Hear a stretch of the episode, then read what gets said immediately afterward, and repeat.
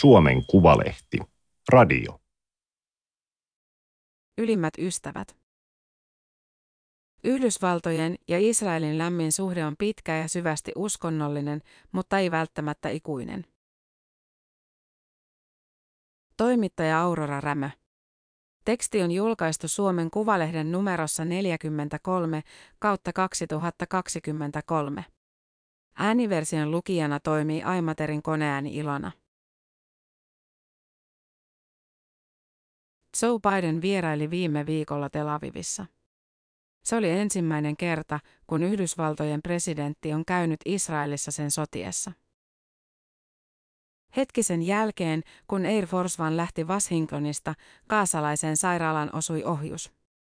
Yli 500 ihmisen kerrottiin kuolleen, vielä useamman loukkaantuneen.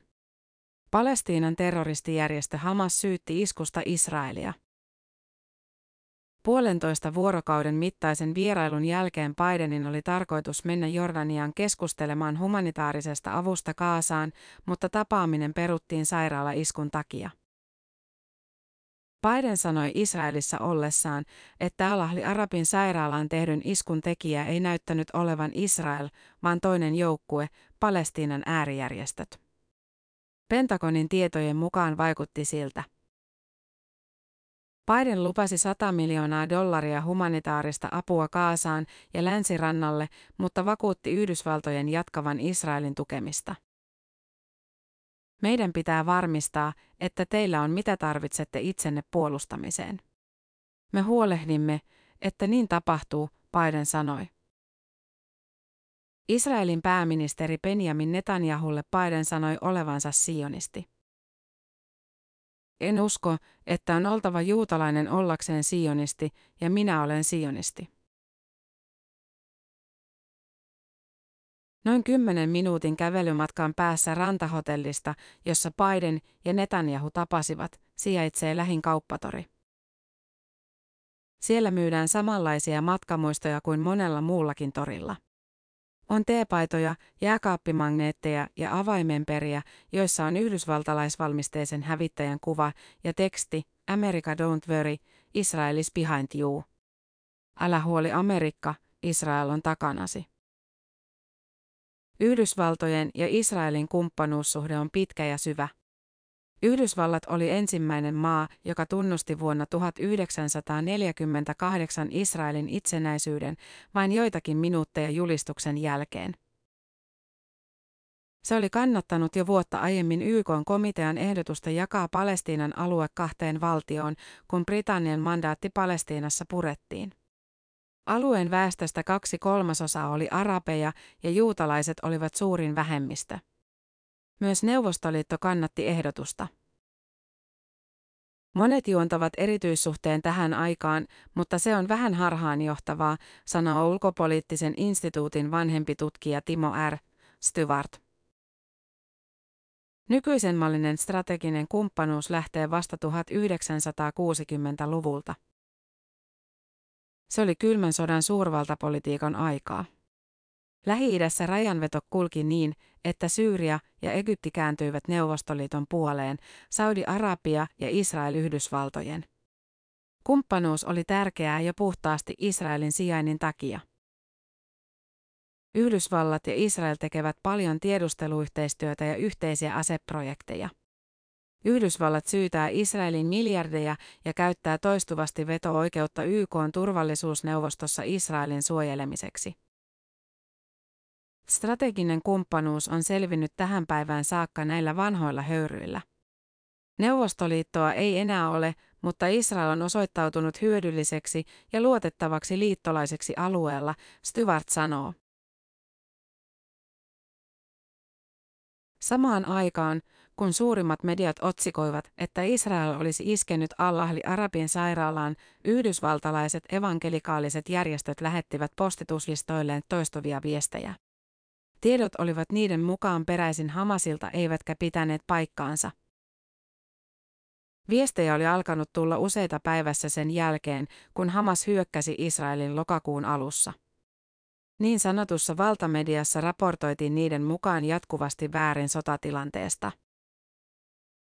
Samaa kirjoitettiin ja kerrottiin yhdysvaltalaisissa kristillisissä medioissa.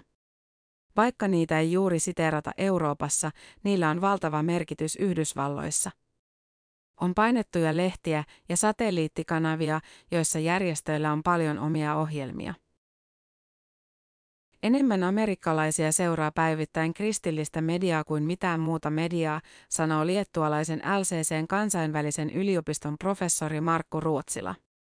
Hän on erikoistunut Pohjois-Amerikan kirkkohistoriaan. Järjestöjen viesteissä puututaan joka ikiseen pienen yksityiskohtaan, joka on heidän mielestään väärin.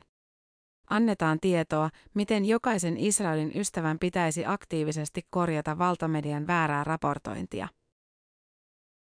Tällä kertaa järjestöt olivat oikeassa.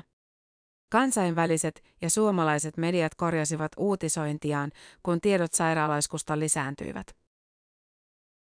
Evankelikaalinen liike on herätyskristillisyyttä, jossa korostetaan raamatun kirjaimellista tulkintaa, henkilökohtaista kääntymystä ja yhteiskunnallista aktivismia. Se ei ole sidoksissa tiettyyn kirkkokuntaan, vaan evankelikaalisia on kaikissa Yhdysvaltojen kirkkokunnissa. Tutkimusten mukaan melkein 70 prosenttia heistä on kristillisiä sionisteja, siis ihmisiä, jotka kannattavat Israelin valtion tukemista kristillisin perustein. He lukevat raamattua sanatarkasti. Kaikki lausumat siitä, kuinka koko Israelin alue on annettu juutalaisille ikuisiksi ajoiksi, otetaan kirjaimellisesti, Ruotsilla sanoo. Ja minä siunaan niitä, jotka sinua siunaavat, ja kiroan ne, jotka sinua kiroavat. Raamatussa sanotaan Israelista, eikä sen ajatella koskevan pelkästään henkilökohtaista siunaamista, vaan myös kansakuntia. Ne, jotka eivät siunaa, saavat rangaistuksen. Evankelikaalisella liikkeellä on merkittävästi valtaa Yhdysvalloissa. Heitä on, hieman määrittelytavasta riippuen, 25-35 prosenttia amerikkalaisista. He ovat kaikkien suurin yksittäinen äänestäjäryhmä. Yli 80 prosenttia liikkeen jäsenistä äänestää republikaaneja. Edellisen Yhdysvaltojen presidentin Donald Trumpin aikana evankelikaalisella liikkeellä oli suora pääsy valkoiseen taloon. Yksi järjestö, Christians United for Israel, oli erityisen suuressa roolissa. Evankelikaalit eivät harjoita poliittista aktivismia kirkkojen, vaan nimenomaan kansalaisjärjestöjen kautta. Christians United for Israelin mukaan sillä on yli 10 miljoonaa jäsentä. Trump siirsi järjestön vaikutuksesta ja painostuksesta Yhdysvaltojen lähetystön Tel Avivista Jerusalemiin, tunnusti Jerusalemin Israelin pääkaupungiksi ja hyväksyi lain, jolla kiellettiin veronmaksajien rahan käyttäminen Palestiinan tukemiseen. Laki on edelleen voimassa, mutta Bidenin hallinto kiertää sitä. Liikkeellä ei ole suoraa suhdetta Bidenin hallintoon, mutta heillä on laajat suhteet republikaaneihin. Painostus kohdistuu nyt kongressiin, jossa republikaaneilla on enemmistö, ja kongressihan on se, joka päättää kaikista rahankäyttöön liittyvistä asioista, Ruotsilla sanoo. Siinä mielessä evankelikaalit ovat hyvin vaikutusvaltaisia edelleen ja demokraattien hallinto tarvitsee tätä äänestäjäryhmää välillisesti. Evankelikaaliset järjestöt tekevät myös yhteistyötä juutalaisyhteisön kanssa, joka taas on demokraattiselle puolueelle merkittävä äänestäjäryhmä. Noin 70 prosenttia Yhdysvaltojen juutalaisista äänestää demokraatteja. Trumpiin saakka ei ole ollut juurikaan väliä, kumman puolueen presidentti on vallassa, ulkopoliittisen instituutin Stewart sanoo. Barack Obama yritti aluksi saada jotain aikaan Israelin ja Palestiinan välisissä neuvotteluissa, mutta törmäsi vahvaan sisäpoliittiseen vastustukseen, eikä tavoitteesta tullut mitään. Yhdysvalloissa tykätään ajatella, että Israelin asia koskettaa molempia puolueita. Se liittyy muuhunkin kuin kristilliseen sionismiin, sellaiseen narratiiviin, jossa Yhdysvaltoja ja Israelia yhdistää moni asia, kuten arvot ja demokratia, Stewart sanoo. Molempien ajatellaan olevan siirtolaisten rakentamia yhteiskuntia, ja vaikka sitä ei erityisesti korostetakaan, molempien vanha siirtomaa isäntä on Britannia. Vaikka kolonialistisella taustalla on merkitystä, sitä harvemmin tuodaan esille. Siinä jouduttaisiin tulenarkaan keskusteluun Yhdysvaltojen alkuperäiskansojen ja palestiinalaisten kohtalosta. Että millaisia yhtäläisyyksiä niillä on. Yhdysvaltojen juutalaisyhteisöstä vain osa on sionisteja, osa hyvin kriittisiä Israelin politiikalle.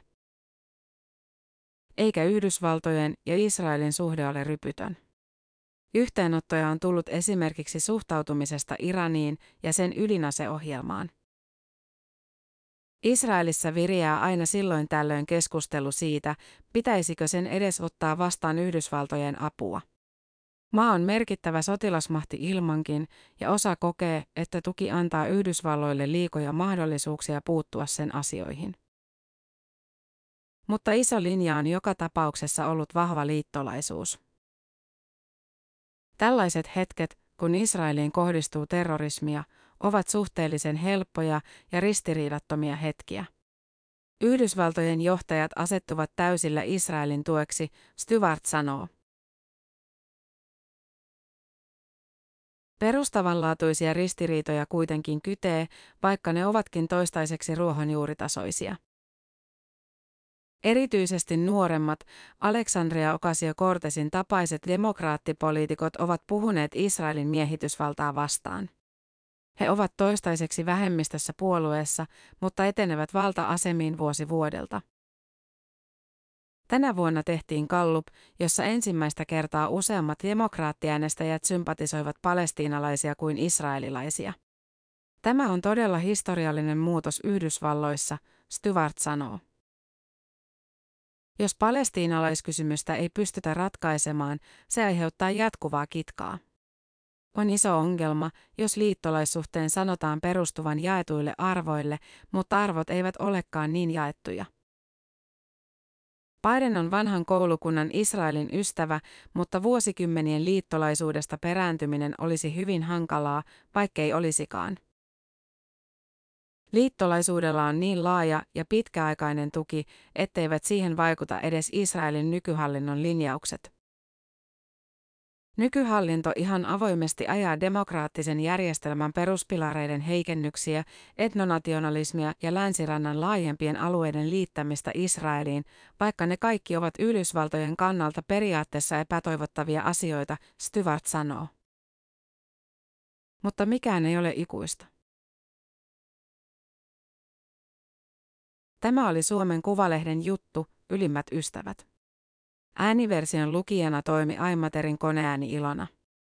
Tilaa Suomen Kuvalehti osoitteesta suomenkuvalehti.fi kautta tilaa.